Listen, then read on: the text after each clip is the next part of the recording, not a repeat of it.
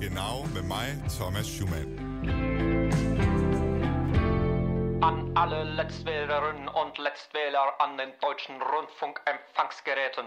Deutschland. Wählen Sie die Partei Europa wieder positiv besetzen, damit Deutschland nicht erneut verliert. Ausfahrt.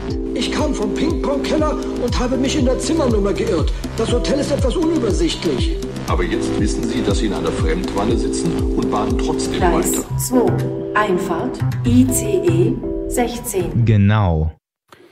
Det er langt fra alle danskere, der er lige så Tysklands begejstrede som Genaus lyttere. Faktisk er det alt for få, der vælger at læse tysk. Og det dur ikke, mener politikere og dansk erhvervsliv, for Tyskland er Danmarks måske vigtigste samhandelspartner.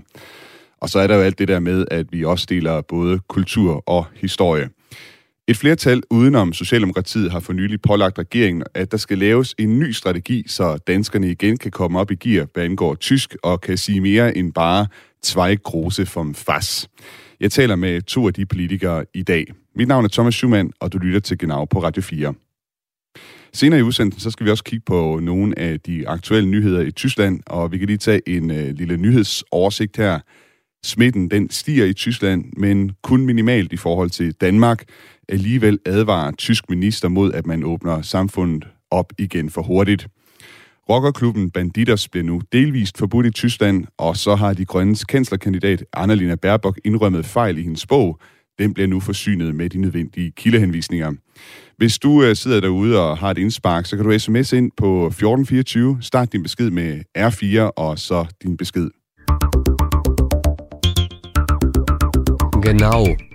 Den 24. juni blev et flertal i Europaudvalget enige om, at Danmark bør styrke sit forhold til Tyskland, og samme flertal på- pålagde også regeringen at udarbejde en strategi for styrkelse af det tyske sprog i Danmark igennem hele uddannelsessystemet. Flertallet det består af partierne Venstre, Dansk Folkeparti, SF, Enhedslisten, Radikale Venstre, Det Konservative Folkeparti og Kristendemokraterne. Og nu er jeg spændt på, om jeg har forbindelse til mine to gæster i dag. Vi havde lige lidt tekniske vanskeligheder. Jeg prøver lige her at sige velkommen til Morten Messerschmidt, medlem af Europaudvalget for Dansk Folkeparti. Velkommen til dig. Tusind tak, og tak fordi jeg må være her. Der var, der var i hvert fald forbindelse igennem der. Og øh, Jens Rode, ligeledes medlem af Europaudvalget, men for Kristendemokraterne. Velkommen også til dig. Mange tak for det. Og vi havde lige lidt tekniske vanskeligheder. Det er der, du får du med på en øh, telefonforbindelse her, i stedet for vores øh, sådan lidt mere øh, tjekkede øh, Thailand-forbindelse her. Men øh, I er i hvert fald med begge to. I er altså begge to øh, del af det flertal, som øh, har pålagt regeringen, at tyskuddannelsen den skal styrkes i det danske uddannelsessystem. Men øh, før vi dykker ned i materien af det, den beretning, som er altså blevet vedtaget i øh, Europaudvalget, så vil jeg gerne lige høre lidt om jeres eget forhold til det tyske. Jens, øh, jeg har haft dig med som gæst før i Genau, så jeg ved lidt, at øh, du har tyske rødder. Men for dem derude, kan du ikke lige prøve at give en genopfriskning på, hvordan det er, at du har forbindelse til Tyskland?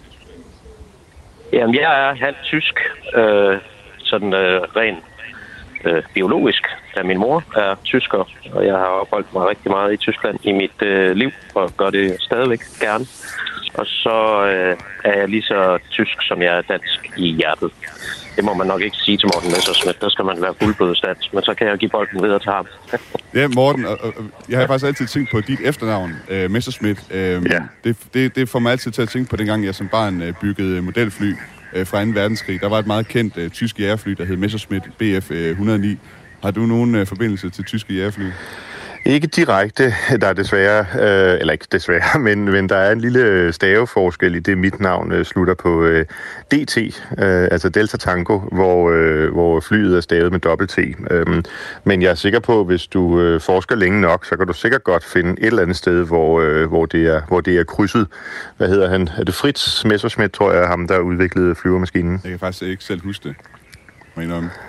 Kan du, kan du, Men jeg øh, er, øh, jeg er et produkt af indvandring fra, øh, fra Bayern øh, for øh, otte generationer siden.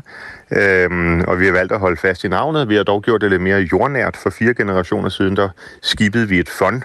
Øh, det, er jo- det er jo i det her meget egale land sikkert meget godt som politiker, at man ikke render rundt og hedder Fond Messerschmidt. Øhm, og øh, og øhm, føler jeg mig egentlig øh, alligevel sådan 100% dansk i hjertet. Hvordan øh, kan, du, kan du tale tysk, eller er det øh, forsvundet? Kun hvad jeg har lært i gymnasiet. Øh, Det var sådan, at Rode og jeg sad jo i Europaparlamentet 10 år sammen. Og øh, i den, øh, den første øh, periode, der havde vi øh, ingen tyskere overhovedet. Det vil sige, alt foregik på engelsk og fransk øh, for mit vedkommende. Så da vi i anden periode fik Alternative für Deutschland øh, ind, så var mit tyske simpelthen så rustent, øh, at jeg ikke rigtig begav mig ud med det. Så det blev mit, mit øh, hvad kan man sige, tredje øh, sprog øh, i parlamentet. Okay. Øh, Jens, jeg vil godt tænke mig at høre dig, for dig se, hvad er den vigtigste grund til, at danskerne de skal blive bedre til tysk? Altså nu nævner man tit øh, hensynet til erhvervsliv, at der er et stort eksport øh, til Tyskland. Er det det, eller er det også mere hensynet til sådan vores kulturelle bånd, eller bare det, at det er fedt, at, at man kan tysk?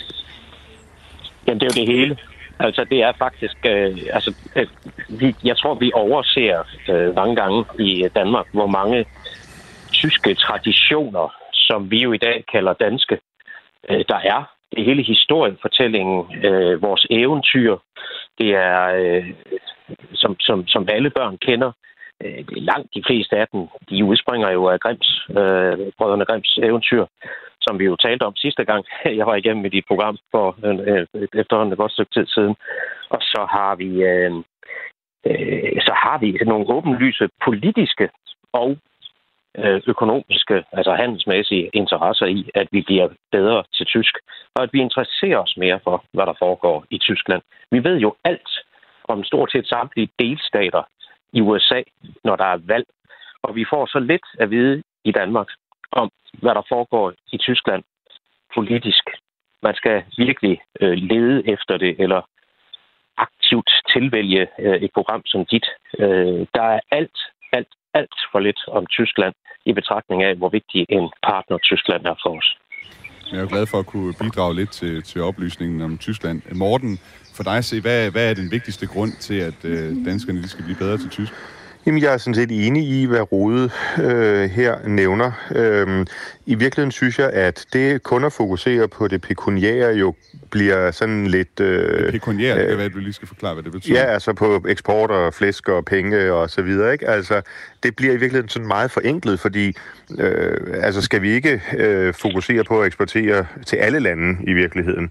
Øh, hvad, hvad er det, der skulle gøre andet end en geografisk øh, fordel, at vi sådan skulle være særligt fokuseret på, på Tyskland i den henseende? Nej, jeg synes, det, der er interessant ved Tyskland, det er jo, og grunden til, at man for eksempel skal sørge for, at der er, øh, at der bliver øh, talt tysk og lært tysk i skole, på universitetet osv., det er jo netop på grund af de kulturelle bånd. Altså hvis du tager kirken for eksempel, vi har jo, som grundloven foreskriver, øh, den evangelisk-lutherske kirke. Øh, Luther var jo som bekendt ikke dansk. Øh, jeg ved som ikke engang, om han var tysk. men Han tilhører nu en, en delstat, det kan være, at Rode kan huske, hvor det er jo før samlingen af Tyskland, men talte jo tysk, og, og hele den, øh, den protestantiske linje, eller lutheranske linje, øh, er jo øh, på tysk, og det er enormt væsentligt, øh, at vores for eksempel præster og debattører derfor kan begå sig øh, på tysk. Øhm, og derudover jo helt generelt øh, den kulturelle indvirkning, som har været. Det, som har været min øh, anke, og det er måske forstærkt et udtryk, men min bekymring ved den beretning, der er lavet, det er, at vi glemmer Norden. Øh, fordi øh, det kan godt være, at store dele af dansk kultur og danske traditioner kommer fra øh, Tyskland, men vi har jo også en stærk fælles ånd med de andre nordiske lande. Så derfor kunne jeg godt tænke mig, at den her beretning, der nu er vedtaget i, i Europaudvalget, at den kunne blive komplementeret af en, en strategi for, hvordan vi styrker det nordiske samarbejde også. Jeg skulle næsten have lov til at komme til på os, Jens. Er Norden glemt i den her beretning? Er der for meget Tyskland i den? Jamen, det handler om at prøve at pege på et problem. Vi har jo allerede Nordisk Råd, og vi har nogle fora, hvor vi kan styrke den øh, nordiske broderånd, og det, det er jeg sådan set enig i, at det bør vi gøre mere. Og vi bør gøre Nordisk Råd til andet end Skandinaviens største kaffeklub, så, så, så det vil jeg gerne arbejde på sammen med, med Morten. Men det ene udelukker jo ikke det andet. Og jeg har jo altid haft den drøm, at vi skulle lave sådan en fælles skandinavisk-tysk parlamentarisk forsamling, som Tyskland og Frankrig har det, fordi vi er ikke store nok til at kunne trække sådan en tysk-dansk parlamentarisk forsamling øh, i hus. Men jeg tror faktisk, at tyskerne vil være interesseret i det, hvis det vil ske på et øh, sådan fælles, fælles skandinavisk-nordisk øh, initiativ. Og det er jo min drøm, at vi, øh, at vi når derhen, og på den måde i mere institutionaliseret form for knyttet vores bånd, fordi efter britternes exit af det europæiske samarbejde, der er det virkelig vigtigt, at lande som Tyskland og Danmark kan holde sammen, kan koordinere øh, de forskellige politiske øh, personer. Øh, fordi øh, i ministerrådet er det sådan, bare hvis man kigger på det rent matematisk, der er flertallet, det er simpelthen rykket efter britternes exit. Hvilket betyder, at de sydeuropæiske lande, som jo gerne vil have nogle af vores penge, øh, og forståeligt nok, øh, de, øh, de har faktisk flertallet og kan lave flertal, for eksempel uden om Tyskland. Og der øh, er det jo godt, hvis vi så sørger for at have de rigtige alliancer, således at vi har snor i øh, den politik, der bliver øh, ført med de fælles interesser, vi har med Tyskland. Genau aus Rundfunk 4. Grunden til, at øh, I to er med i dag, det er jo fordi, at I sammen med et flertal af folketingspartier har pålagt regeringen, at der skal udarbejdes en strategi, så tysk sprog kan styrkes igennem hele uddannelsessystemet. Og hvis man lige skal tage lidt øh, baggrund for den diskussion, der har været omkring tysk, så kan man sige, at det, øh, det står ikke særlig godt til med danskernes tyskkundskaber, især, især ikke hvis man kigger på øh, tysk i uddannelsessystemet. Fra 2005 til 2020, der faldt antallet af gy- gymnasieelever, der læser tysk på højniveau fra 11 procent til under 6. Og i 2019, der var der kun fem studerende, der søgte ind på tyskstudiet på Aalborg Universitet, hvorfor universitetet altså valgte helt at lukke studiet. Nu har vi altså det, den her beretning, som er blevet vedtaget i øh, Folketingets Europaudvalg, og hvor man pålægger regeringen altså at, øh, at, øh, at styrke tysk igennem hele uddannelsessystemet. Og jeg skal lige forstå, øh, Morten, sådan helt konkret, sådan en beretning, der er vedtaget i Europaudvalget, hvor man pålægger regeringen at gøre det her.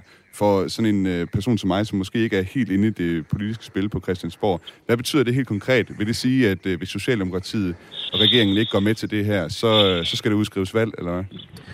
På den ene side ja, på den anden side nej. Fordi øh, altså, øh, udenrigsministeren gjorde jo meget ud af under debatten at sige, at udenrigspolitikken, det er jo det, der hedder et regeringsprerogativ. Altså, det kan Folketinget slet ikke blande sig i. Og øh, derfor så øh, tror jeg, at regeringsholdning på det område vil være, at, at, at, at det, det skal de køre. Det skal vi i Folketinget ikke være med på. Så er der det med, med undervisningen. Og øh, der er det jo rigtigt, der pålægger vi jo regeringen at tage nogle initiativer.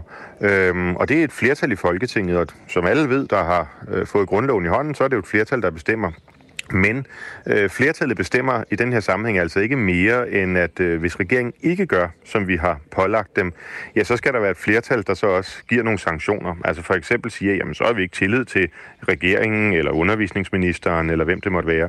Og om vi kan få de radikale og, øh, og SF og enhedslisten med på den galej, øh, det, øh, det, det, det er tvivlsomt. De har i hvert fald i de forgangne, øh, eller de sidste to år her, øh, har de ikke vist sig særlig villige til at, øh, at bruge det, det værk værktøj, når, når regeringen har vist arrogance over for Folketinget. Så formelt set er det jo et flertal, der bestemmer, men reelt set kræver det altså også, at flertallet så er villige til, villige til at stå helt igennem. Jens, øh, hvor meget, altså, hvor meget tænker du, at det, det her flertal det kommer til at betyde for? Altså tror du, det kommer til at betyde rent faktisk, at der kommer en ny strategi på det område?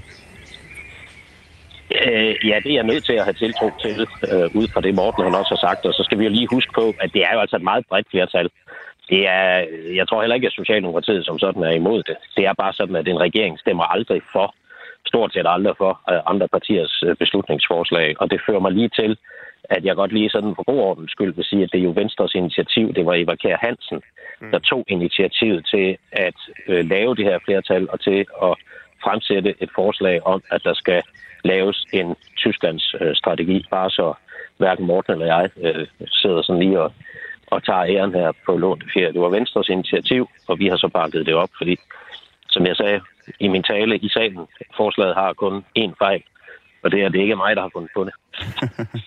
det kan også være, at du lige vil komme ind på, hvad det er for en baggrund, der overhovedet har været. Altså, hvorfor har der overhovedet været den her diskussion i Europaudvalget om, at øh, forholdet til Tyskland bliver styrket? Jeg ved jo, det er jo noget, som øh, skiftende regeringer også har haft øh, fokus på, at vi faktisk skal have et bedre forhold til Tyskland. Hvorfor har der overhovedet været den her diskussion i Europaudvalget? Jamen altså, øh, jeg, ved, jeg har talt længe med Eva Kjær Hansen om det, og hun øh, tog så initiativet og så for at sætte noget handling bag øh, de tanker og diskussioner, vi har haft. Øh, Eva er jo øh, sønderjysk, og det tror jeg bare sådan, øh, altså vi, vi, det, det er bare sådan noget, der har haft en, en almindelig opmærksomhed øh, hos os. Og, øh, og vi kan jo også se, hvordan, øh, ja, altså på de, alle de undersøgelser, der viser, at, at vi bliver dårligere og dårligere til, til tysk. Og så tænker vi så, lad os da få øh, sat noget i værk, og det, øh, det satte Eva så i gang, og det fuldt vi andre så med på. Jeg ved ikke, om du har noget at tilføje til det, Morten, til baggrunden for, for den snak, Kun at, øh, nej, nej, jeg er jo helt enig i, at øh, æres den, der æres bør, og det er Venstre og, og Eva Kjær øh, Hansen. Øh, men det, jeg sad og tænkte over, da, da, da arbejdet kørte, øh, og hvor jeg, hvis nu vi skal være helt derude, hvor vi øh, ikke smykker os med nogen som helst lånte fjer, skal jeg også sige, at vi hen over januar skiftede Europaordfører, og, og det er derfor, Og øh, er du stadig med, Morten, eller røg du helt af der? tror- telefon. Nej, det eneste, jeg øh, har som, havde som indvending, det var tanken om, om ikke det i virkeligheden... Kan du høre mig? Ja, jeg kan stadig jeg kan høre det. Du røg lige ud øh, et kort øjeblik. Hallo? Ja, du må gerne gentage det, hvis du kan sige det igen. Hallo? Nå, det er godt. Ja. Okay, beklager. Øhm, om, ikke, om ikke i virkeligheden man skulle lave sådan en beretning også i de andre udvalg, eller i mange andre udvalg. Altså det ville jo være oplagt for eksempel i kulturudvalget, øh, at trække den del, der handler om det kulturelle, øh, øh, frem. Det vil være oplagt i uddannelsesudvalget, at man øh, også tog initiativet der. Så det er jo vigtigt, at den her beretning ikke kun kommer til isoleret at ligge i Europaudvalget, hvor det jo handler meget om øh, økonomi. Altså fordi, at øh, Tyskland har betydning for mange flere områder end bare det økonomiske. Altså, jeg skal forstå det? Ja, altså som jeg nævnte før med, med kirken, øh, så vil det jo, altså jeg mener, det er ret afgørende, at vores teologer for eksempel øh, læser tysk på et højt niveau, sådan at man kan læse både selvfølgelig de oprindelige øh, kilder, øh, men også øh, læse den teologiske debat, der jo udspringer og, og kører selvfølgelig på et helt andet måde i, øh, i tyske øh, fagblade. En af de ting, som jo rigtig ofte bliver nævnt, det er netop det her med eksporten, og øh, som vi også har været lidt inde på, så er der også andre grunde til det, men alligevel så blev jeg nødt til at, at ringe ud for at høre, hvor vigtigt det rent faktisk er for, øh, for øh, danske virksomheder, det her med at kunne tysk, fordi det er noget, som både dansk erhvervsliv og også øh, SMB Danmark er ude at sige igen og igen, men det er jo altid godt lige at få nogle øh, ansigter på. Og jeg talte med Flemming Pusch, der er administrerende direktør for virksomheden Easy Food. Det er altså en virksomhed, der sælger madvarer til tankstationer, caféer og coffeeshops. Og for dem, der er Tyskland altså det vigtigste eksportmarked, og derfor så er det også vigtigt, at de har medarbejdere, der kan tysk. Hvis man som ung menneske gerne vil være sikker på, at man bliver ansat i en virksomhed, øh, som har eksport øh, til, til Tyskland, så, så, så det her med at, øh, at, at, at, at læse tysk, øh, det er virkelig, virkelig en, en, øh, en god idé. For det er svært. Det er sværere og sværere at finde nogen, der har tysk kompetence på, på det niveau, som, som jeg nævnte, altså hvor man, hvor man jo faktisk taler flydende tysk og har en forståelse for den tyske kultur. Det er, det er næsten, ja, det, det er lige før jeg siger, det er næsten umuligt. Altså, der er ingen tvivl om, da vi startede med at arbejde i Tyskland, der, der foregik det ret meget på engelsk. Øh, men øh, men øh, vi kunne også godt se, at hvis vi skulle, øh, hvis vi skulle være en, en, Øh, en professionel øh, udbyder på det tyske marked, så, så var det tyske sprog ekstremt vigtigt. Øh, og ikke kun det tyske sprog, men egentlig også øh, hele forståelsen for den tyske kultur. Øh, den er rigtig, rigtig vigtig, hvis man, hvis man vil skal vi sige, øh, være store på det tyske marked. Øh, så, så for os har det været meget, meget vigtigt, ja. Fra det tidspunkt, hvor vi fik ansat vores, øh, vores øh, internationale salgschef, som, som sagt, som arbejder med det tyske og, og øvrigt også det europæiske marked, men, men der, kunne vi, der kunne vi mærke, at der skete en kæmpe, øh, et kæmpe øh, boost i vores salg i, øh, i, i Tyskland. Og det tilskriver vi selvfølgelig hendes gode evner som sælger, men bestemt også hendes forståelse for det tyske, øh, det tyske marked. Jeg spurgte også øh, Flemming på, om det udelukkende handler om, at man kan sproget, eller om der også er andre ting, som man bliver nødt til at være opmærksom på, når det er, at man skal handle professionelt med tyskerne. Når man handler med et land som Tyskland, øh, så, øh, så, øh, så, er det, så foregår tingene mere formelt øh, i en mere formel tone, og det er en, og magtdistancen, den er også anderledes end det, vi kender i, øh, i, i Danmark. Så man skal, man skal passe på med, at man ikke øh, kommer, skal vi sige, øh, til Tyskland øh, og, og egentlig forsøger at gøre sin forretning fuldstændig ligesom man gør i, øh, i, i Danmark. Jeg ved godt, at der er en at der er nok lidt en bevægelse i gang i, øh, i, øh, i Tyskland øh, mod, øh, at det er at det bliver måske mindre formelt, end det var i, øh, i øh, gamle dage. Men, øh, men der er stadigvæk stor forskel på den kultur, vi har i, i, øh, i Danmark, og den, den der i Tyskland. Og det er altså vigtigt, tror jeg, hvis man skal gøre forretning i Tyskland, at man, man er meget opmærksom på det. Det er faktisk sådan også, når vi, øh, for eksempel, øh, hvis jeg deltager i, i, i møder i Tyskland, så er det mange gange, at, at inden vi kommer til mødet, der skal vi lige huske hinanden på, at nu den måde, at jeg bliver tiltalt på øh, som, som administrerende direktør i virksomheden, når man sidder sammen med tyske kunder, den er anderledes end den måde, vi vil gøre det på ellers. Altså, så det der med, at, øh, at når du... Øh, altså, magtdistancen, det, det gør simpelthen, at der er større forskel på, om du ser som administrerende direktør, eller du ser som øh, salgskonsulent, eller hvad det nu kunne være. Det her med, at man føler, at man har sat sig ind i, øh, i, øh, i et lands kultur, det viser, det, det, det viser på en eller anden måde, at det er noget, man vil. Øh, hvorimod, hvis man, øh, hvis man øh, øh, i Tyskland taler engelsk, så er det lidt ligesom det, at du vælger den, den lette løsning, og, og du kan også godt sende nogle signaler omkring, jamen du har ikke sat dig nok ind i, øh, i det land, som du gerne vil handle med. Øh, så det bliver sådan lidt mere overfladisk. Nu hørte vi altså her fra Flemming Post, der virkelig taler om, hvor vigtigt det er, at, øh, at der er altså folk, der kan tysk i, øh, i hans virksomhed. Og øh, jeg tænkte, øh, nu, nu hører vi igen og igen, at det, de tyske tyskkundskaberne, der er færre og færre. Han siger også selv, at det bliver virkelig svært faktisk at finde nogen, som, øh, som kan tysk øh, på et ordentligt niveau. Øh, Jens, med den øh, udvikling, vi ser nu, altså hvor, hvor dramatisk ser du det er? Altså, hvad, hvad er det, vi står til at, at miste, hvis ikke at vi forventer udviklingen? Det er til at sige, svært at sige, hvad vi står til at miste, men potentialet for dem, der kan tysk, er fuldstændig enormt. Altså øh, det, at jeg øh, selv øh, taler øh, tysk, øh, som de siger, accentfri, det øh, gav jo mig uforholdsvis øh, mæssig stor indflydelse i Europaparlamentet, fordi øh, tyskerne tog mig lidt sådan til sig som, som deres fortabte søn. Og, og, det, og de, er jo, de er jo bare mange. Og dermed fik jeg meget indflydelse. Det er simpelthen, fordi tyskerne bliver meget taknemmelige. Det er også af historiske årsager, men de bliver faktisk meget taknemmelige, når der er nogen, der mestrer sproget og viser, at de gerne vil det tyske sprog. For tyskerne er vant til, at der ikke er andre end tyskere, der af historiske årsager har lyst til at tale tysk. Og derfor får man ekstra point på kontoen. Og så ligger der jo også det i hele kulturforståelsen. Altså, det er jo, det er jo, det er jo fuldstændig rigtigt, øh, det, det vi hører her. Men det, man jo skal være opmærksom på, det er, at Tyskland er ikke bare et land. Tyskland er mange forskellige delstater, og der er stor kulturel forskel i disse delstater. Der er saftsus med forskel på distancen, altså magtdistancen.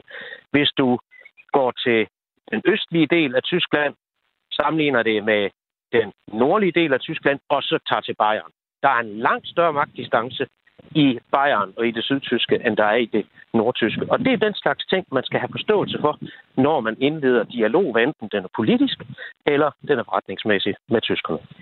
Morten Messerschmidt, nu øh, sagde Jens Rode her, at øh, han havde altså en fordel nede i Europaparlamentet ved at kunne tale tysk. Han kom simpelthen tættere på dem. Du sagde, at du havde lidt svært i sin tid, da der så kom øh, folk ind fra Alternativ for Deutschland. Var det så omvendt en, en ulempe for dig? Øhm, dem, vi havde fra Alternativet, talte et fuldstændig øh, øh, perfekt engelsk, øh, fordi de var alle sammen universitetsprofessorer og var vant til at arbejde øh, akademisk øh, på, på engelsk, så, så, det var ikke, øh, så det var ikke på den måde noget øh, problem. Men øh, så kan jeg sagtens genkende det. Altså, jeg, øh, jeg, jeg har jo ikke et, et andet sprog på samme måde som, øh, som Rode, øh, men øh, overfor for eksempel franske kollegaer, har jeg ofte anvendt, øh, eller har brugt deres øh, sprog, og taler selvfølgelig fransk. Øh, og øh, selvom der så er grammatiske fejl, eller hvad det måtte være, udtale, altså det er ikke et, et accentfrej øh, fransk, jeg taler, øh, så, øh, så, så bliver der kvitteret øh, for, at man, at man prøver, og altså alene det øh, giver, giver nogle, øh, nogle point. Og, der, og det der med, med tiltaleformer, distance og sådan nogle ting, det er jo, det er jo ikke et tysk fænomen øh, alene. Altså i Frankrig er man jo også vus, altså dis, øhm, øh, indtil man øh, er blevet øh, meget, meget tætte. Øh, og øh, derfor synes jeg, det må være sådan en generel ting, at man jo prøver at sætte sig ind i, hvad er det for øh, et samfund, øh, eller hvad er det for en sammenhæng, man, øh, man gebærder sig i. Øh, og, og der er jo, nu kunne jeg ikke være med at tænke på, hvad Rode, da han lavede den geografiske øh, opdeling før, at der jo nok er en, en, en kulturel skråstreg, øh, øh, katolsk-protestantisk øh, forskel. Øh, tingene hænger jo øh, typisk sammen, øh, og derfor når vi kommer fra vores meget øh, lighedsorienterede, direkte øh, protestantiske, øh, arbejdsomme og så videre øh, tænkemåde, så skal man lige overveje, om man er kommet lidt tættere på alberne, og der måske er nogle andre kulturer, traditioner, normer, som sætter ind. Vorfreude. Fantastisch. Spitzfindigkeit. Kuddelmuddel. Genau aus Rundfunk 4. Wir sprechen mit Deutschland. Du lytter til Genau på Radio 4 med mig, Thomas Schumann, og i dagens udsendelse, der har jeg Morten Messerschmidt fra Dansk Folkeparti og Jens Rode fra Kristendemokraterne med som gæster. Og emnet det er altså, at et flertal i Folketinget har pålagt regeringen at lave en strategi, som skal styrke tysk igennem hele det danske uddannelsessystem. Hvis du sidder derude og brænder ind med en kommentar eller et spørgsmål til mine gæster i dag, så kan du sms ind. Du øh, skriver ind til 1424 og start din besked med R4, et mellemrum og så din besked. Og der bliver altså færre og færre unge, som vælger at læse tysk. Tine Lund, velkommen til dig. Jo, tak skal du have. Tine Lund er formand for Tysklærerforeningen for Grundskolen. Tine, kan du prøve at fortælle os om, hvad er det for barriere, oplever I overhovedet, altså i, i folkeskolen, barriere i, for, i forhold til at prøve at forsøge at, at lære de unge tysk? Øh, min oplevelse er mig i grundskolen, at øh, eleverne de er åbne og de er positive over for at lære tysk. Og det er egentlig også den holdning, jeg møder hos øh, forældrene. De synes måske nok, det er svært, øh, et svært sprog, men, øh, men de er egentlig positivt stemt over for det. Og det er samtidig, at vi snakker om, øh, hvorfor de skal lære tysk, og det er jo faktisk, så spørger jeg dem altid, hvorfor skal vi egentlig lære tysk? Og der har de selv rigtig mange gode begrundelser for det. Så jeg tænker egentlig ikke, at, øh, at der er en modstand mod selve, mod selve faget øh, og sproget, fordi de kan sagtens se en mening med det. Og de synes også egentlig, det er et, et, øh, flot sprog. øhm, barriere, det er der selvfølgelig, fordi øh, der, altså, der er jo nogle ting, der ikke fungerer, og det er jo også derfor, at der er sådan en fokus på det nu. Men jeg tror egentlig, grundskolen er meget godt på vej. Fordi vi har fået lavet nogle gode ting der, både med at få flyttet tyskundervisningen ned til allerede 4. klasse og nogle steder endda før. Øh, det har så skåret på timerne i overbygning, det vil sige, at de bliver måske ikke så perfekte til det, men de bliver mere, øh, hvad skal man sige, sprogligt formulerende. Altså, de bliver bedre til at tale i stedet for. Øhm, og, men, men man mangler måske den der mere grundighed, der var ved at give dem flere timer i overbygningen. Og så, så altså... er en barriere jo også, at, øh, at, at rent øh, eksamensmæssigt, der er det jo et udtræksfag. Hmm. Hvor det er helt klart, at de fag, der ikke er udtræksfag, det er jo dem, som har en værdi. Og det er jo en politisk værdi, man har valgt her. Ja, så der er altså en motivation fra, fra elevernes side. Hvad med i forhold til tysklærerne? Er der noget, man kunne gøre bedre der? Jeg oplever mig, at øh, de tyskere, altså nu, i, i vores forening også, som jeg møder ude på, på skolerne og i min egen kommune, at de er meget, meget positive og glade for at have tysk. De føler sig måske også samtidig lidt alene, fordi der sidder ikke så mange tysklærer på hver skole. Øh, men jeg oplever også, at, øh, at der skal ikke så meget til for, at man bliver øh, hvad skal man sige, man bliver anset for at kunne øh, undervise i tysk, fordi der er mangel på, på linjefagsuddannede tysklærer. Og så går man ind og laver kompromis og siger, jamen, du har arbejdet i Tyskland, eller du kommer ned fra Sønderjylland, eller ja, du havde måske sproglige på gymnasiet i sin tid. Og så kan man undervise i tysk. Øh, og og det, kan, det kan mange også. Men, men man kunne godt ønske sig en bedre grunduddannelse. Og det er i hvert fald en af de ting, vi har peget på. Vi har jo sendt en, øh, en liste til, øh, til undervisningsudvalget i marts måned på nogle ting, hvor man kunne forbedre, øh, man kunne forbedre betingelser for fag. Men altså, ja, den der med modstand mod faget, den er jeg nødt til at sige, at den, den oplever jeg ikke. Nu sidder jeg jo her i studiet i dag med to politikere med på, på en forbindelse, godt nok i Europaudvalget, ikke i uddannelsesudvalget, men alligevel Øh, de er jo så vedtaget i den her beretning med i det her flertal, som altså pålægger regeringen, at øh, der skal ske en styrkelse af tysk gennem hele uddannelsessystemet. Mm. Hvad kunne du godt tænke dig, at, at politikerne de, de gør? Jeg kunne faktisk rigtig godt tænke mig, at de laver en handlingsplan, og så med nogle milepæle på, så det ikke bare blev festtaler alt sammen. Øh, og så tror jeg måske, jamen der er jo mange steder, man kan begynde, ikke også? Men man kan jo lave det inden på hver område. Der kunne man se på, hvad er det, der skal til for, at der er, er flere, der vælger fag. Men jeg har jo ikke jeg har ikke de vise sten på det, men jeg tænker i hvert fald der, hvor den, hvor den halter mig, det er jo, øh, det er jo ungdomsuddannelserne, fordi hvad, hvorfor skulle de vælge tysk, hvis ikke der er nogen værdi i at vælge det? Okay. Så, så det, kunne være, ja, det kunne være noget med, hvordan bliver faget vigtigt? Ja. Øh, og, og det kunne meget nemt være i forbindelse med, med andre fag, i stedet for bare som fag alene. Fordi hvorfor skal man tage tysk? Ja, men det er fordi, jeg vil være tysklærer. Men hvorfor skal man ellers have tysk? Øh, bø. Ikke? Men der er jo masser, masser øh, ting, der viser, at, øh, at der er en værdi i at kunne flere fremmedsprog. Mm. Og specielt der tysk, hvor vi er så tæt på Tyskland, og hvor vi har så mange forbindelser, og hvor vi også har så meget fælles kultur med dem. Ikke? Så ja, så det kunne man simpelthen binde det ind i nogle andre fag også, for på den måde at gøre det ja, relevant, det, tænker det tænker jeg, ja. eller i nogle andre uddannelsesretninger. Så, så man siger, jamen kombinationer i stedet for, fordi i gamle dage, ikke også, der var det jo sprogligt og matematisk, der var jo ingen, øh, og der vidste man jo godt, at skulle man være sproglig, så skulle man jo have de der flere fag. I dag, der kan man jo lige så nemt vælge det fra. Der er ikke rigtig nogen nytteværdi i det. Øh, og det er jo rigtig, rigtig ærgerligt, fordi man står jo langt, langt bedre, hvis ikke man kun kan nøjes med et enkelt fremmedsprog. Ikke? Og tysk, det er bare så vigtigt et sprog for os danskere.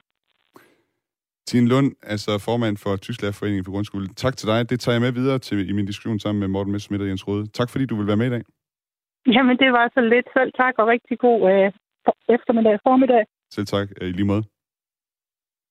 Altså, det var Tine Lund, vi havde igennem her, formand for øh, Tysklærerforeningen. Hun nævnte et par ting, øh, som man kunne gøre. En af de ting, som jeg lige hæftede mig ved, i det hun sagde, det var, at det er lidt en udfordring, at, øh, at faget ikke er obligatorisk øh, til eksamen. Altså, at det er et, man kan udtrække. Øh, og det, det kan være måske et problem i forhold til at motivere øh, eleverne i, i udskolingen til at virkelig at gøre en indsats for det tyske. Øh, var det måske en ting at, at kigge på, øh, Morten Messerschmidt? Det tror jeg da helt bestemt, øh, og det er jo øh, et rigtigt dilemma at sige, hvis vi kun uddanner øh, folk i tysk, for at de så skal uddanne næste generation til tysk, så bliver det jo meget fattigt. Altså, så bliver det en, en spiral øh, nedad. Øh, det, det bør være noget, vi tænker ind øh, i, øh, i mange andre baner end lige det undervisningsmæssige, altså at, at opretholde evnen til at kommunikere og læse tysk. Øh, det skal tænkes ind, synes jeg, i, især i, i, i det kulturelle, øh, i, i mediepolitikken, øh, altså helt øh, horisontalt. Hvad med dig, Jens? Øh, kunne du også forestille dig, at det kunne være en, en måde at gøre det sådan... Øh, anspore jeg skulle sige, eleverne til, til det tyske, hvis man gjorde det obligatorisk i, som eksamensfag? Ja, altså, jeg, jeg, jeg vil meget gerne forpligte mig på at medvirke til, øh, i øvrigt sammen med Tysklærerforeningen, og så lave en øh, handlingsplan. Det synes jeg er øh, fornuftigt, fordi så kan vi få sat noget kød øh, på diskussionen. Øh, det synes jeg, og, og så tage alle de elementer øh, ind her, som, som Tine jo også øh, øh, øh, rigtigt nævner, fordi det er en, en, en noget bredere diskussion. Men jeg kan ikke lade være med at tænke på det der med, øh, man siger, at tysk er svært, øh, og mange oplever tysk som svært. Måske egentlig primært, fordi man ikke hører det så meget i, i fjernsynet. Men jeg havde en latinlærer engang, som sagde til os, at øh, jeres problem er ikke, at I ikke kan latin. Jeres problem er, at I ikke kan dansk. Og det er jo måske det, der er problemet. Det er, hvis ikke man kan øh, sin grammatik, og hvis ikke man lærer den ordentligt, og hvis ikke man er god til dansk, så bliver tysk meget, meget sværere. Fordi tysk er et grammatisk tungt øh, sprog. Til gengæld har det så, så mange faste regler, at kommer du op på et meget, meget højt niveau, så er tysk faktisk lettere end engelsk. Så hvad, hvad foreslår du her? Foreslår du, at man simpelthen skulle styrke indsatsen bare i grammatikundervisning i, i dansk simpelthen, og det vil også være med til at styrke det tyske, eller hvad? Det vil altid styrke vores evne til at lære fremmedsprog, øh, og ikke mindst disse øh, kasussprog, øh, øh som øh, for eksempel tysk og, og, og, og fransk er. Det vil altid være godt, at vi lærer vores eget sprog øh, rigtig godt, og at, at, at øh, børnene lærer grammatik helt fra bunden, således at de øh, sikkert kan lave de analyser, der skal til for, at man kan tale et øh, korrekt tysk, eller fransk for den sags skyld. Der er nok nogen derude, der begynder at tænke, at vi bevæger os lidt hen mod den, øh, den sorte skole igen med, med noget af det her. Nej, du protesterer. Nej, der er jo ikke... Jamen, jamen, det, er jo, det er jo sådan noget mærkeligt noget. Altså, det, at man siger, at der er nogle grundkundskaber, der skal være på plads, for at man kan folde sig ud og folde sine talenter ud, bør jo i hvert fald aldrig nogensinde forveksles med den sorte skole, for det er jo sådan noget med slag og Altså, jeg, jeg er jo fra den skole, hvor man skulle, hvis vi bandede i timen, så skulle vi skrive hjemme 100 gange, jeg må ikke bande i timen og så videre. Det er slet ikke det, jeg argumenterer for. Jeg argumenterer bare for, at man værdsætter grundkundskaber, fordi det er det, der gør, at man kan folde sine vinger ud, og det er, det, der, det er simpelthen en forudsætning for, at man kan tysk, det er, at man kan analysere øh, en tekst grammatisk. Morten, jeg kunne næsten høre, at du rækte hånden op øh, derude også. Ja, men det er kun fordi, jeg vil øh, bakke op, hvad Rode siger, altså, og, og kan, kan, kan eksemplificere eller accentuere det med, med mit eget eksempel, øh, fordi jeg, da jeg kom ud af folkeskolen, jamen der øh, havde jeg ingen begreber om, øh, om øh, dansk øh, grammatik, og jeg havde ikke haft øh, tysk øh, i øh, folkeskolen, jeg havde fransk, det var et tilvalg der. Øh, det var først, da jeg i første G, øh, på grund af en fuldstændig øh, forrygende latinlærer, øh, begyndte at forstå øh, latinsk grammatik og opbygningen og de, de forskellige kasussammensætninger osv., at jeg egentlig begyndte at forstå det danske sprog, og derfor også kunne tillære mig relativt hurtigt i gymnasiet og, og, og tale og forstå tysk og så videre. Og jeg synes, det er en ulykke, øh, at, øh, at latin øh, i dag er helt væk, i hvert fald i udgangspunktet helt væk fra folkeskolen og sådan set jo også fra, fra gymnasieskolen. Øh, det er ligesom, øh, det er ligesom øh, fundamentet, som de fleste øh, vesteuropæiske sprog øh, hviler på. Øhm, og tror jeg, øh, et sprog, hvor på grund af, at kasus er så klart øh, på substantiverne, man ser bare på, på, på enden, øh, et, et tilgængeligt sprog, som jo altså vil åbne rigtig mange døre for, for folk, der måske har svært ved det. Det bliver sådan mere matematisk overskueligt, øh, på, eller overskueligt, undskyld, øh, på, på latin. Øh, så jeg deler fuldstændig Rodes øh, synspunkt øh, om, at det bør, det bør fremmes langt mere. Og almindelige kundskaber, det er jo efterhånden en mangelvare, altså i, øh, i, øh, i, i hvert fald i folkeskolen. Jeg kan da igen sige for mit eget vedkommende, at jo, man kunne måske noget naturfag og matematik, og man kunne selvfølgelig tale sit modersmål og læse det og sådan nogle ting, men altså, øh, geografiundervisningen øh, var for mit vedkommende jo øh, fuldstændig erstattet øh, af, af sådan noget øh, føleri i forhold til folkeslag i Afrika. Jeg anede ikke, hvor Viborg lå på kortet, eller, øh, eller Randers for den sags skyld. Alt det kom først, da jeg kom ud af skolen, så der er virkelig brug for at se på det faglige i folkeskolen helt generelt. Da jeg sådan øh, forberedte den her udsendelse, så bad jeg også øh, mine lyttere komme med forslag til, hvad man kunne gøre øh, for ligesom at at fremme det tyske, og jeg tænker, at øh, vi lige kan lave en overflyvning på nogle af de mails, som er kommet ind, så kunne jeg godt tænke mig at høre jer bagefter, hvad I synes, der måske var det, det bedste forslag. Der kom en mail fra Iris Felter. Hun foreslår blandt andet flere tyske film på øh, Danmarks Radio.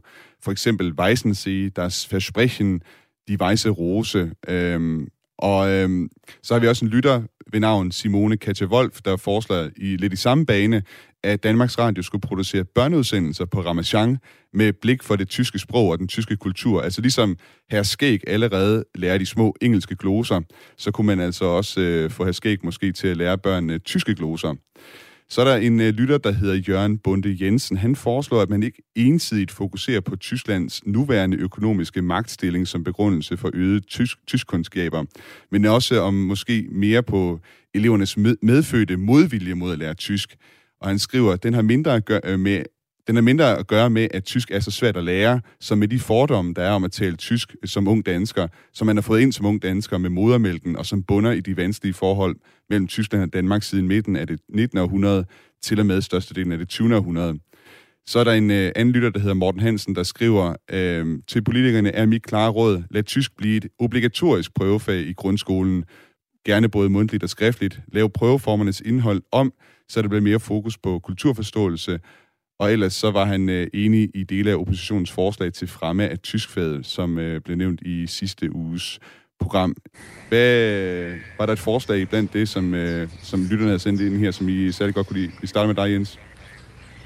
Jamen, jeg kan sådan set godt lide det hele. Jeg er lidt øh, tilbageholdende med at begynde at diktere DR, hvad, øh, hvilke film de skal sende på hvilke sprog og så videre.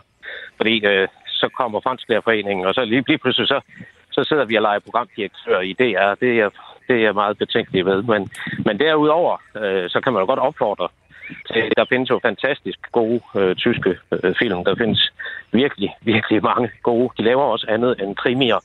Det kan man godt en, et gang imellem, når man ser tysk fjernsyn, på indtrykket af, at de at de næsten ikke gør mere. Men, øh, men der er meget at hente, og jeg er med på, jeg er stort set med på, på alle øh, forslag. Jeg synes, man skal sætte sig ned og, og, og gennemtænke det og få det skrevet øh, ned det hele.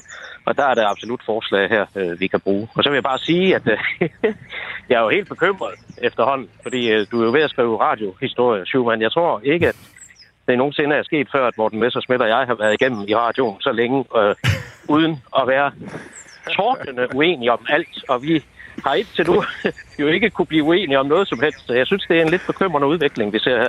Altså, jeg har det, jeg har det hårdt som vært her, fordi jeg kan jo slet ikke få nogen, øh, hvad skal man sige, debat på den måde i gang. Jeg sidder jo alle sammen og er så rørende enige. Morten, øh, har du måske, det kan være, at vi kan finde noget uenighed her. Har du, har du måske nemmere ved øh, tanken om at diktere over for DR, at de skal sende mere på tysk? Ja, det har jeg utvivlsomt, men, øh, men det er forslag, som jeg egentlig synes var øh, mindst ringe, øh, hvis man kan sige det på den måde, fordi de var jo alle sammen gode. Øh, det, er, øh, det er det her med øh, herskæg og, og, og børnene. Altså, jeg synes, det er fuldstændig rigtigt set, altså, at, øh, at øh, der jo er meget i forhold til det amerikanske og det engelske øh, sprog, hvor man øh, nøder de unge mennesker, og det giver jo også mening i, i en vis øh, henseende. Øh, men altså at, øh, at øh, prøve at sige, at der skal, det kunne man godt lægge ind i en, i en public service forpligtelse for Danmarks Radio, at der også skal være et, øh, et opdrag i, at øh, børneudsendelserne, de skal øh, gøde jorden for en forståelse eller, eller interesse for, øh, for, det, øh, for det tyske sprog. Det synes jeg er fint. Og så det der med filmene, øh, så jeg tænkt over, altså det er jo ikke fordi man mangler tysk øh, tv, synes jeg. Altså, øh, i hvert fald de tv-pakker, jeg har haft lejlighed til at, øh, at, at sappe igennem de seneste mange år, jamen de indeholder alle sammen øh, NDR, ARD, øh, RTL, og så videre og så videre. Så jeg tror, de fleste mennesker egentlig har tyske tv-kanaler i deres, øh, deres grundpakke der. Øhm, men problemet er, at, at, at det er nok primært et vis alderssegment, der hører noget slagermusik, hvorimod alt det andet, øh, som, vi, som vi gerne vil have, øh, og hvor jeg er fuldstændig enig, undskyld Rode igen, i, øh, altså jeg har øh, masser af fremragende film, der Sport var det første, jeg tænkte på, altså, men jo også mange andre øh, tyske film, der er, er, er storslået. Øhm, at, at få folk til at sige dem, så den er man... Den er fantastisk. Ja, ja, ja, for søren, jeg får at tage en nyere, ja, du har fuldstændig ret. Øhm, men jeg tror ikke, det er nok, at vi bare siger, at det skal sendes på, øh, på, på DR eller sådan noget, fordi der er faktisk et udbud af tysk, øh, tysk tv allerede nu. Så i forhold til de unge, det vil være, hvis jeg skal vælge en, en af de forslag der, så vil det være det unge, jeg vil tage fat i. Det er, det er jo fantastisk øh, at til også at opleve øh, rørende enhed i, øh, i dansk politik. Det er jo, det er jo dejligt. Øhm, vi skal så småt til at runde af. Jeg har lige en sidste ting, som jeg godt kunne tænke mig at komme rundt omkring med jer. Genau. Og det er det tyske valg, fordi man kan også sige, i, i kølvandet på hele den her diskussion, vi har i dag, Øh, så har vi jo øh, her til september, det her store øh, supervalgjahr, som man, man taler om i Tyskland, den øh, 26. September, der går tyskerne altså til valgurnerne. Og det bliver jo sidste gang, at øh, eller hvad skal man sige, vi er ved at runde af på Merkels tid som kansler, og har altså tre nye kandidater i spil, øh, henholdsvis Armin Laschet fra CDU, øh, øh, Olaf Scholz fra SPD, og så Annalena Baerbock fra De Grønne. Det klarede jeg godt, det der. Øhm, og øh, så det er, det er hvad skal man sige, et skældsættende valg, vi, øh, vi kommer til at stå overfor. Det kommer også til at have en del betydning for Europa og for så vidt også Danmark. Øhm, Morten Messerschmidt, øh, er det noget, du følger med i, det, det tyske valg? Hvad, hvad er sådan det, du, øh, du hæfter dig ved? Jamen det er det da helt bestemt. Øh, det er jo noget, der kommer til at få øh, betydning for, øh, for, for Danmark. Men jeg må nok sige, at, at jeg følger jo slet ikke med på det niveau, som jeg, jeg ved, at Jens han gør, altså som jo kender partierne helt ned på delstatsniveau i deres øh, forskelle. Altså, det som øh, jeg nok primært fokuserer på, det er, hvad der foregår i, øh, i Berlin, øh, og så lige i, øh, i syd for, for den danske grænse. Øh, så nogle større analyse, den vil jeg overlade til Rode. Jamen så øh, for øh, Jens Rode lov. Hvad, hvad hæfter du der ved i det tyske valg? Hvad, hvad synes du har været det mest spændende at følge med indtil videre? Ja, vi er selvfølgelig, vi går meget ikke udenom, at det helt store spørgsmål, det er affølgen efter, efter Merkel. Men det, det jeg øh, som europæer er glad for, det er, at det er jo, øh, altså, uanset hvem der bliver kansler af de tre, så er det jo tale om super-europæere. Altså, det er øh, folk, der forstår den føderale tankegang, og det skal vi være glade for, øh, at de har den åbenhed i forhold til Europa, så vi sikrer, at vi fortsat har et europæisk Tyskland og ikke et tysk Europa. Det er øh, det, det synes jeg er væsentligt øh, for os. Og så er der jo hele spillet. Altså, øh, at de grønne stiller med en kanslerkandidat er jo interessant. Nu har vi set ved de sidste par delstatsvalg her i foråret, at øh, hun har fået lidt en nedtur, øh, Annalena Baerbock, øh, og, øh, øh, og, og, og, og træerne vokser ikke ind i himlen, således som det så ud til øh, på et tidspunkt. Og nu er hun jo lige blevet taget i at lave noget, noget fusk i sin bog, hvor hun vist glemte at øh, henvise til dem, der har tænkt tankerne for hende øh, nemlig kildehenvisningen. Og det er så noget, der virkelig, øh, det har vi jo set før, det har kostet politiske karriere. Så, øh, så, så, så det skal jo blive spændende at følge øh, de grønnes øh, udvikling øh, hen over øh, sommeren og, øh, og efteråret. Og så tror jeg i sidste ende, øh, og håber i sidste ende på, at øh, den kommende tyske kansler, han hedder Armin Laschet fra okay. CDU. Det må jo også næsten være din, øh, hvad skal man sige, øh, det er jo et navn i hvert fald, øh, Kristendemokraternes søster, søsterparti. Jeg ved ikke, om det rent faktisk er jeres søsterparti, CDU. Jo, jo, det er det, og jeg har jo selv været medlem af CDU øh, i, øh, siden 2015, støttemedlem, og det, øh, jeg meldte mig simpelthen ind øh, i sympati for Merkel, da hun fik alle de her tæv for for at øh, gøre det eneste rigtige øh, og sige, vi har schaffen os øh, under øh, flygtningekrisen. Og her er det så, at vi helt sikkert kan finde uenigheden med Morten Messersmith. Jeg sad, jeg sad godt og tænkte på det. Tre minutter før lukketid, så kommer den. det kan være, det kan være, Morten, du kan knytte nogle tanker på, øh, på Merkel. Det er jo 15 år, vi har haft øh, Merkel ved roret i Tyskland. Hvad er det for en arv, du, du ser hende efterlade Tyskland med? Jo, men altså, øh, nu siger Rode, at det er vigtigt med et europæisk Tyskland og ikke et tysk Europa, og der vil jeg sige, at det er jeg ikke sikker på, at øh, Merkels skuffeplan helt lever op til. Altså det, der jo er sket øh, med øh, euroen, men jo også igennem de øh, år, hvor øh, Merkel har haft øh, magten, det er jo, at magten i Europa er blevet koncentreret på meget få og på meget tyske øh, hænder. Øh, dels øh, i, øh, i ECB, øh, men jo også i øh, kommissionen, hvor man kan sige, en del af, af kronen på værket øh, jo blev, at von der Leyen blev, øh, blev, øh, blev udnævnt som øh, kommissionsformand. Øh, det er jo ikke nogen hemmelighed, at alle væsentlige komitéer, udvalg og så videre i, øh, i Europaparlamentet i EU, de har en meget, meget stærk øh, tysk øh, dominans. Så jeg vil nok tillade mig at sige det der gamle ord om, at øh, Europa ikke skal fortyskes det er efterhånden ved at være øh, noget en halvkvædet, halvkvædet vise. Jeg synes, Tyskland har sat sig meget kraftigt på EU, og det er også en af årsagerne til, at jeg jo mener, at vi grundlæggende skal lægge en strategi for både, hvordan vi kan knytte stærke bånd til Tyskland som nation, men også, hvordan vi kan løse båndene til den europæiske union. Så meget desto mere grund altså til at, at lære tysk. Lige her til sidst, så skal vi lige have nogle af de nyheder, som jeg øh, læste overskrifter på, på øh, i starten af programmet. Og øh, vi starter i forhold til udviklingen af coronasmitten i Tyskland. Fordi lige nu der kigger man øh, i Tyskland med bekymring på udviklingen i antallet af smittede med coronavirus. Ifølge Robert Koch-instituttet, som er dem, der holder øje med pandemien i Tyskland, så ligger den såkaldte 7-dages incidens nu på 6,5. Det vil sige, at der inden for de sidste 7 dage øh, per 100.000 tyskere er 6,5, som er blevet smittet med coronavirus. I sidste uge der lå antallet på 4,9. I Danmark der er det 78,2 mennesker per 100.000 indbyggere, som i løbet af de seneste syv dage er blevet smittet. Men selvom tallet altså i Tyskland ligger relativt langt under øh, det, det, tal, der er i Danmark, er man fra politisk side meget forsigtig i forhold til at tale om genåbning af samfundet. Den tyske erhvervsminister Peter Altmaier, han siger til avisen Augsburger Allgemeinen, at han er bekymret over, at folk ikke længere er så disciplineret om at bære maske indendørs, og at folk efterhånden igen står meget tæt ved forsamlinger. Han mener til forsigtighed, hvad angår yderligere skridt for at genåbne samfundet.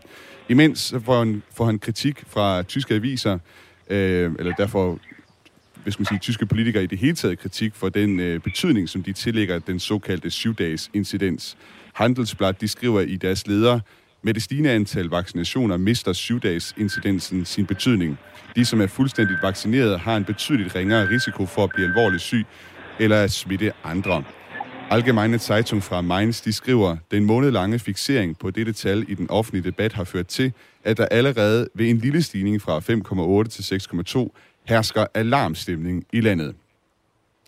Så havde vi en anden uh, nyhed her om uh, rockerne i Tyskland. Budskaberne på rockernes veste er ikke noget modfænomen. Ifølge det tyske indrigsministerium, så har personer med særligt mange såkaldte patches på vesten formentlig også begået tilsvarende mange lovovertrædelser.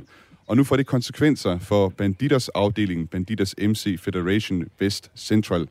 Den tyske indrigsminister Horst Seehofer har udstedt et forbud mod klubben, som specielt er aktivt i det vestlige Tyskland, det skriver Flensborg Avis. Og så til sidst det, som Jens Rode også var inde på, nemlig om Annalena Baerbocks øh, bog, efter beskyldninger om, at hun har skrevet sin bog delvist af eller efter andre, så bliver den grønne kanslerkandidat kandidat Annalena Baerbocks bog nu forsynet med kildehenvisninger. Det skrev Flensborg Avis fredag. Bogen den er udgivet, udgivet på forlaget Ulstein, og her bekræfter talsmand Christina Heinrich beslutningen, der først blev offentliggjort af Bild. Efter aftale med forfatteren vil vi supplere med yderligere kildehenvisninger i et muligt, i et muligt nyt oplag, ligesom e-bogen hurtigst muligt bliver opdateret, fortæller Christina Heinrich. Det var alt det, som vi nåede i øh, dagens udsendelse af Genau. Jeg vil gerne øh, takke både øh, Morten Messerschmidt og Jens Rode for at være øh, så overordentligt enige øh, i en historisk udsendelse øh, i dansk radiohistorie, hvor jeg, altså, der var ren enighed, næsten i hvert fald øh, til sidst. Tak fordi I begge to var med. Det var en fornøjelse. Gerne gitaren. Ja, det er godt. God dag. Genau er som altid øh, lavet af mig, Thomas Schumann, og tilrettelagt af Niklas Grodein. Indtil vi øh, høres igen på øh, næste tirsdag mellem 10 og 11, så vil jeg bare ønske dig en god uge. Auf Wiederhören.